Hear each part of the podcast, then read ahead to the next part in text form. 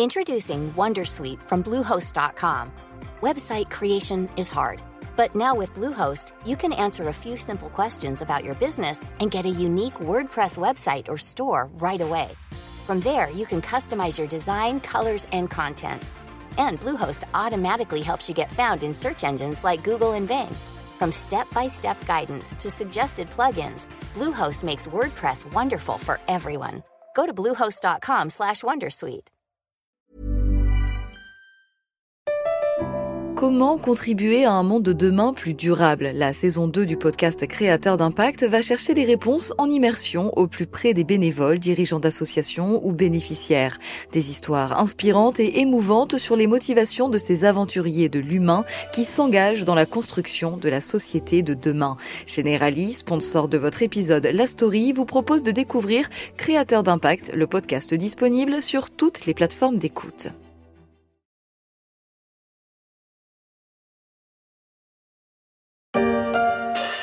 Mes parents sont bio, bio, bio, bio, bio, ne mangent que du bio, bio, bio, bio, bio, ne boivent que du bio, bio, bio, bio, bio, ne jurent que par bio. Tout le monde il est gentil, tout le monde il est bio chez Pascal Parisot qui parle de son père qui est bioman dans cette chanson rigolote pour les enfants. C'est vrai que le bio est sorti de sa niche ces dernières années pour rentrer de plus en plus dans le panier de la ménagère et le caddie du ménager. Mais avec le rebond de l'inflation, le bio fait un petit peu moins le beau. Bio, bio, bio,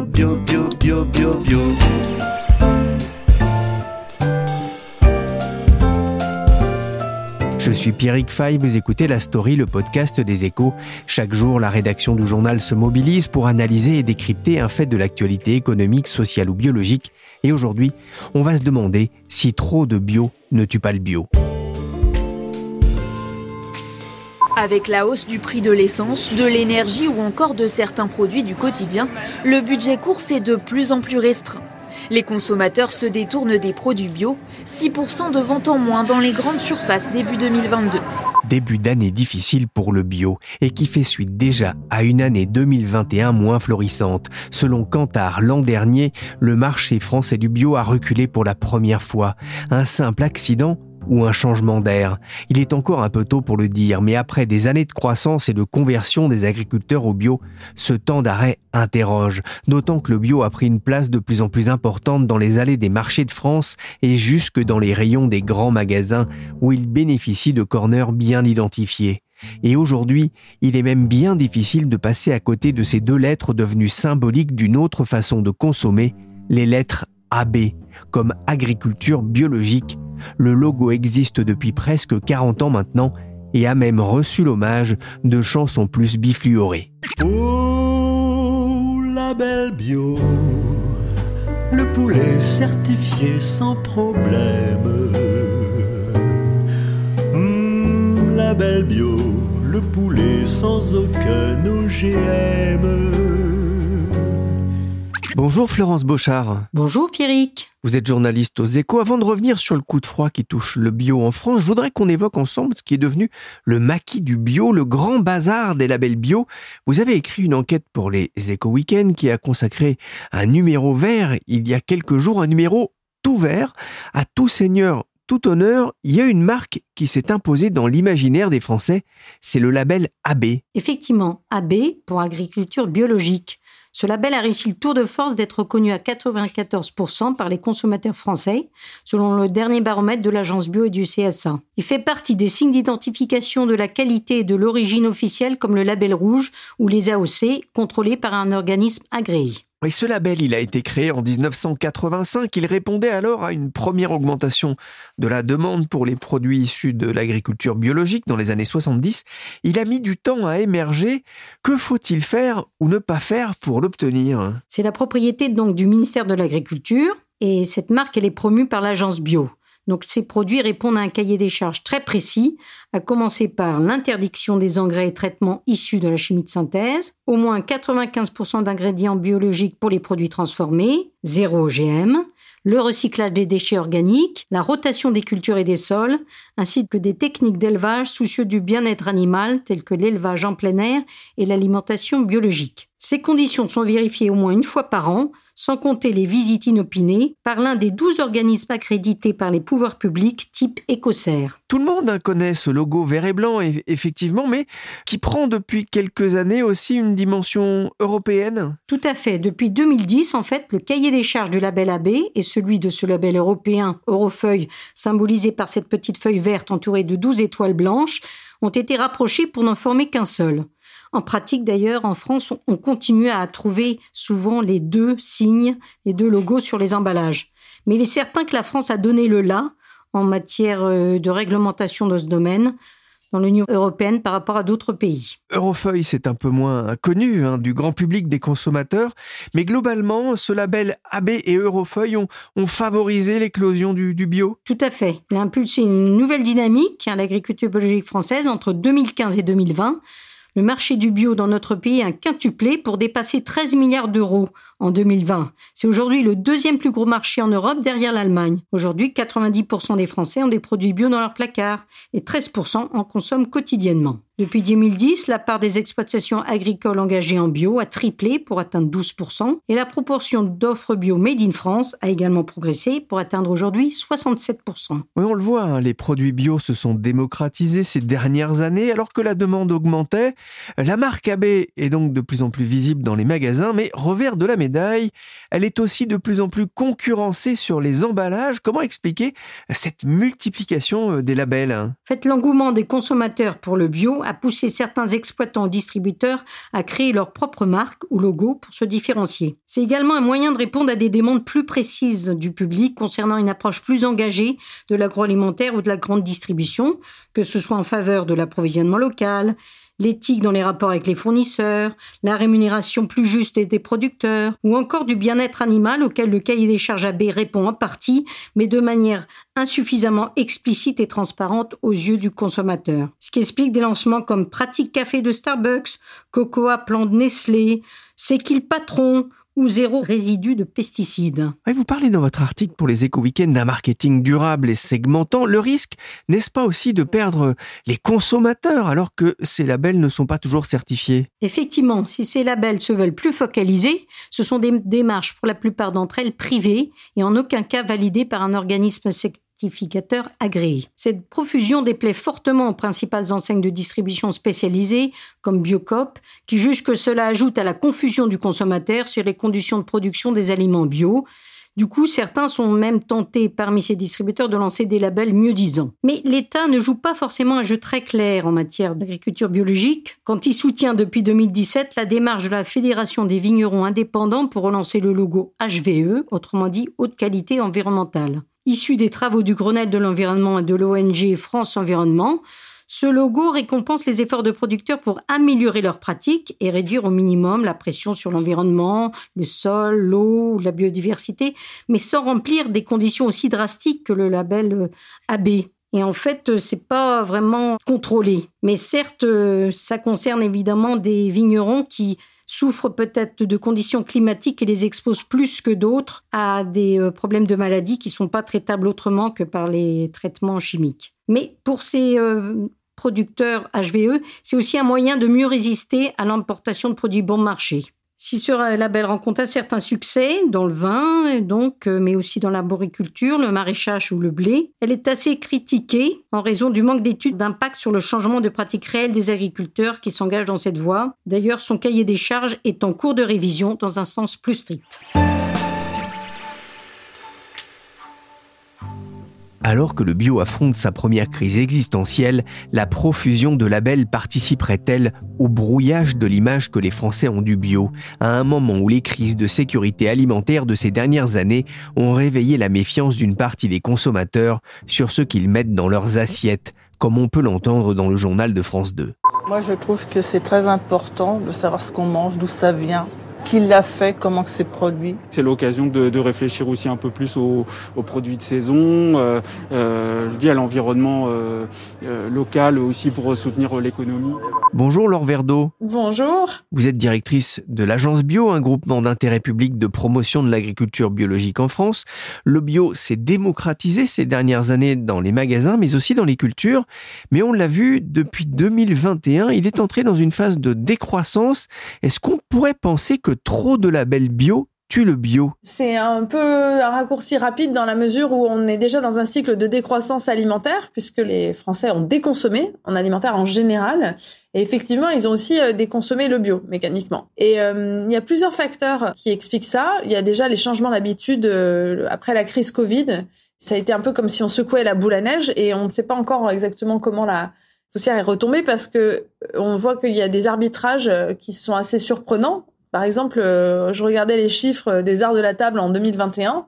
Les Français ont beaucoup investi dans la vaisselle, le verre, euh, les couverts, etc. Donc, euh, on voit que même s'il y a une, énorme inquiétude sur le pouvoir d'achat, il y a eu des arbitrages en 2021 qui sont pas forcément en faveur de l'alimentaire. On pourrait avancer l'hypothèse que après avoir été confinés et cuisinés beaucoup plus que de raison, les Français ont envie d'autre chose. Par exemple, sur les arts de la table, c'est parce qu'ils ont beaucoup Instagrammé leur nourriture. Donc globalement, le recul du bio, il est imputable à des changements sociologiques euh, majeurs qui dépassent le bio et qui concernent l'alimentaire en général. Et puis, il y a aussi un autre facteur qui a été euh, la localophilie, c'est-à-dire que le local qui n'est pas défini euh, actuellement, il y a autant de définitions de, local que de personnes, on a l'impression qu'on l'oppose au bio. Et c'est un peu bizarre parce que on peut être bio et local. Et donc moi souvent les gens me disent non mais moi je mange pas bio, je mange local. Bon, certes, j'entends, mais on peut déjà faire les deux, puisque en France, euh, si on enlève les produits tropicaux, à 80% ce qu'on mange euh, bio, on le mange euh, local. Et surtout, c'est des, notions enfin, qui sont totalement différentes. D'un côté, on a un mode de production, comment on produit, et de l'autre, on a où on produit l'origine géographique. Et donc, c'est un peu aussi différent que l'heure ou la température. Donc, cet arbitrage-là, il faut absolument qu'on puisse réconcilier ces deux notions qui ne sont pas opposables dans l'esprit des consommateurs. Donc on a des changements d'habitude, on a donc euh, bon, moins de courses, euh, moins souvent, moins de produits frais, des arbitrages qui se font vers des produits euh, qui sont perçus comme moins chers. Et puis on a ben, effectivement, vous parlez de, de trop de labels bio, il y a beaucoup de produits quand vous faites vos courses qui ont des allégations marquées sur leur emballage qui reprennent un bout de, du label bio, mais pas tout. Par exemple, il y en a certains qui parlent de bien-être animal. Le bien-être animal, il est absolument clé, c'est un des piliers du cahier des charges bio d'autres qui vous parlent de résidus de pesticides. On sait que le bio a pour principe de s'interdire de produire avec des pesticides de synthèse, donc euh, à quelques moments que ce soit. Et euh, là, ce sont des produits qui promettent qu'il n'y en a pas en bout de chaîne dans le fruit ou euh, le légume, mais qui ne parlent pas forcément de comment est-ce que c'est produit et s'il y a eu du pesticide utilisé avant, quitte à ce qu'il ne se retrouve pas dans le fruit. Donc toutes ces propositions qui attirent le, le client, parfois très vagues, on entend Là, je voyais du jambon engagé. Donc ça, je ne sais pas ce que ça veut dire, mais clairement, euh, avec un emballage vert et, euh, et de l'herbe dessus sur l'illustration, ça donne l'impression peut-être que c'est bio. Donc on a une espèce de, de bioparasitisme, du simili-bio, qui effectivement peut euh, séduire parce que c'est entre le prix du bio et le prix du non bio. Le problème, c'est que cet argent que vous, les, nous consommateurs, on pourrait dépenser dans ces produits simili-bio, c'est pas testé, c'est pas, il n'y a pas de recherche dessus, on ne sait pas dans quelle mesure ça nous rapporte. C'est un on investit dans une consommation pour l'environnement, mais on n'est pas sûr que ça nous rapporte. Or, le bio, c'est déjà la seule production qui est définie par un cahier des charges de 300 pages. C'est la seule qui est contrôlée plus d'une fois par an, chaque année. Donc, on est sûr qu'on en a pour notre argent. Et puis, c'est la, seule agriculture dont on sait qu'il y a 30% de biodiversité en plus et que ça produit une autre qualité. Vous savez qu'on a des coûts de dépollution de l'eau qui sont colossaux chaque année, et c'est pas pour rien que les agences de l'eau euh, vont voir les agriculteurs à proximité des zones de captage en les incitant financièrement à passer au bio. Pour la première fois en 2021, les ventes de produits bio ont chuté de plus de 3% sur un an. Sur ce marché parisien ce matin, un seul stand en propose et les clients ne s'y pressent pas. J'aime bien le bio, je suis, suis pas contre, mais c'est frais, c'est cher. Ils.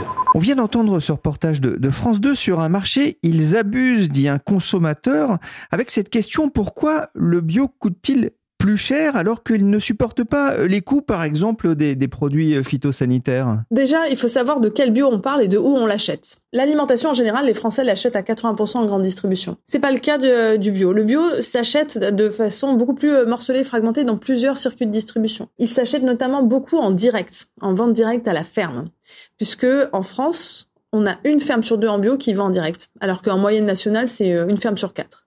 Donc ça fait 26 000 points de vente de bio, alors que la grande distribution, pour vous donner un ordre d'idée, c'est 18 000 points de vente sur le territoire. Et donc là, vous n'avez pas le même bio que celui que vous avez dans la grande distribution ou euh, dans la distribution spécialisée, euh, les chaînes comme Biocop, Naturalia, euh, La Vie Claire. Donc, j'aimerais bien savoir de quoi parle ce monsieur dans la mesure où, quand on va acheter des oignons ou des pommes de terre en direct à la ferme, ou même des œufs, on a des tarifs qui défient toute concurrence, puisque on n'a pas d'intermédiaire et on est en direct avec le producteur. Donc, ce qu'il faut savoir, c'est que le bio, c'est un produit bichonné qui se produit sur le long terme et qui euh, nous fait faire des économies par ailleurs. Notamment, je vous parlais des, coûts de dépollution de l'eau. Le bio, ça produit une eau de qualité. Donc, effectivement, le bio, il ne paye pas l'engrais de synthèse et il en est bien content parce qu'au moment euh, où euh, les engrais flambent, vu qu'ils sont faits essentiellement à base de gaz russe, ben, il n'a pas des coûts qui explosent. Donc, c'est pour ça que l'inflation du bio, elle va évoluer moins vite que l'inflation du pas bio. On voit que les, chiffres vont moins.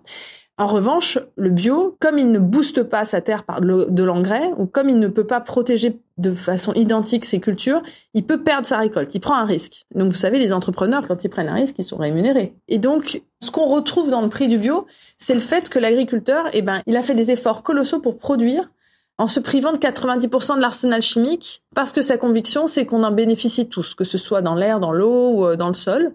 Et c'est pour ça qu'il est rémunéré pour compenser à la fois cette baisse de rendement, mais aussi parce qu'il nous apporte un bénéfice à tous. Mais l'or Verdo, le prix, ça reste quand même un, frein pour de, nombreux Français, surtout en cette période d'inflation. Alors, je suis tout à fait d'accord avec vous, puisque ça fait 20 ans que on fait un baromètre annuel, où on interroge chaque année plus de 2100 Français sur euh, alors euh, où en êtes-vous dans votre rapport au bio? Et donc on leur pose la question du frein, qu'est-ce qui vous empêche de consommer bio? Ce qu'on voit, et c'est surprenant, c'est que la question du, prix, elle est en train de s'éroder année après année. Il y a trois ans, c'était 77% de le citer comme premier frein. 73% l'an dernier, 70% cette année. Ce qu'on voit, c'est que le bio, en fait, si vous faites des courses identiques, vous mangez pas bio et tout d'un coup, vous, vous, décidez que vous allez partir au marché bio et faire exactement les mêmes courses et euh, effectivement, vous allez vous prendre un surcoût de 30 à 40%. Ce qui est intolérable en plus en ces périodes de stress sur le pouvoir d'achat. Ce qu'on remarque, c'est que si vous voulez manger plus de bio sans exploser votre budget, vous pouvez le faire. Déjà, Rappelons que le bio ne réagit pas forcément pareil à l'inflation. Ce que je vous disais là précédemment, faut aussi savoir que le bio, il est souvent vendu avec des contrats de 3 à 5 ans. Donc une fois que vous êtes engagé de 3 à 5 ans, guerre en Ukraine ou pas, inflation ou pas, les prix sont stabilisés par des contrats de longue durée.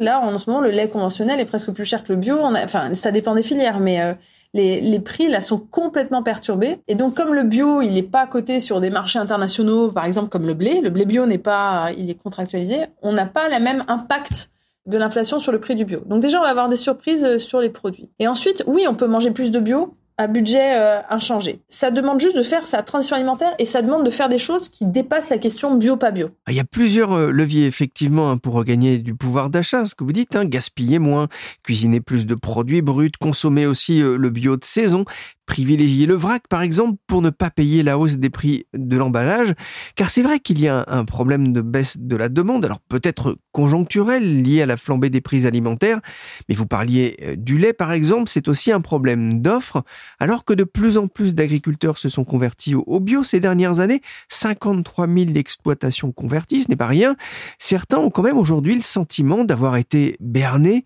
alors que la consommation diminue. Vous savez, un chef d'entreprise qui décide de se développer sur un marché en croissance à deux chiffres, il prend une décision rationnelle. Il euh, c'est pas berné ou pas. Le fait est que ce qui est spécifique au bio, c'est qu'il faut trois ans pour arriver sur ce marché-là, parce qu'il y a trois ans de conversion. Donc en fait, quand ils ont pris une décision il y a trois ans, c'était, elle était tout à fait rationnelle. Vous regardez un marché à deux chiffres, vous dites, ben je vais y aller. Et là, trois ans plus tard, personne n'aurait pu ni prévoir le Covid, ni la guerre en Ukraine. Et surtout, la question, c'est pas d'être berné ou pas. La question, c'est que on soutient le, passage au bio collectivement. Nous, contribuables, on, on, soutient financièrement pendant cinq ans ceux qui décident de se passer de pesticides, parce qu'on a tous à y gagner. Et donc, si maintenant ces agriculteurs qui ont fait le chemin, on n'est pas au rendez-vous pour leur acheter leurs produits bio, ben on est collectivement euh, responsable.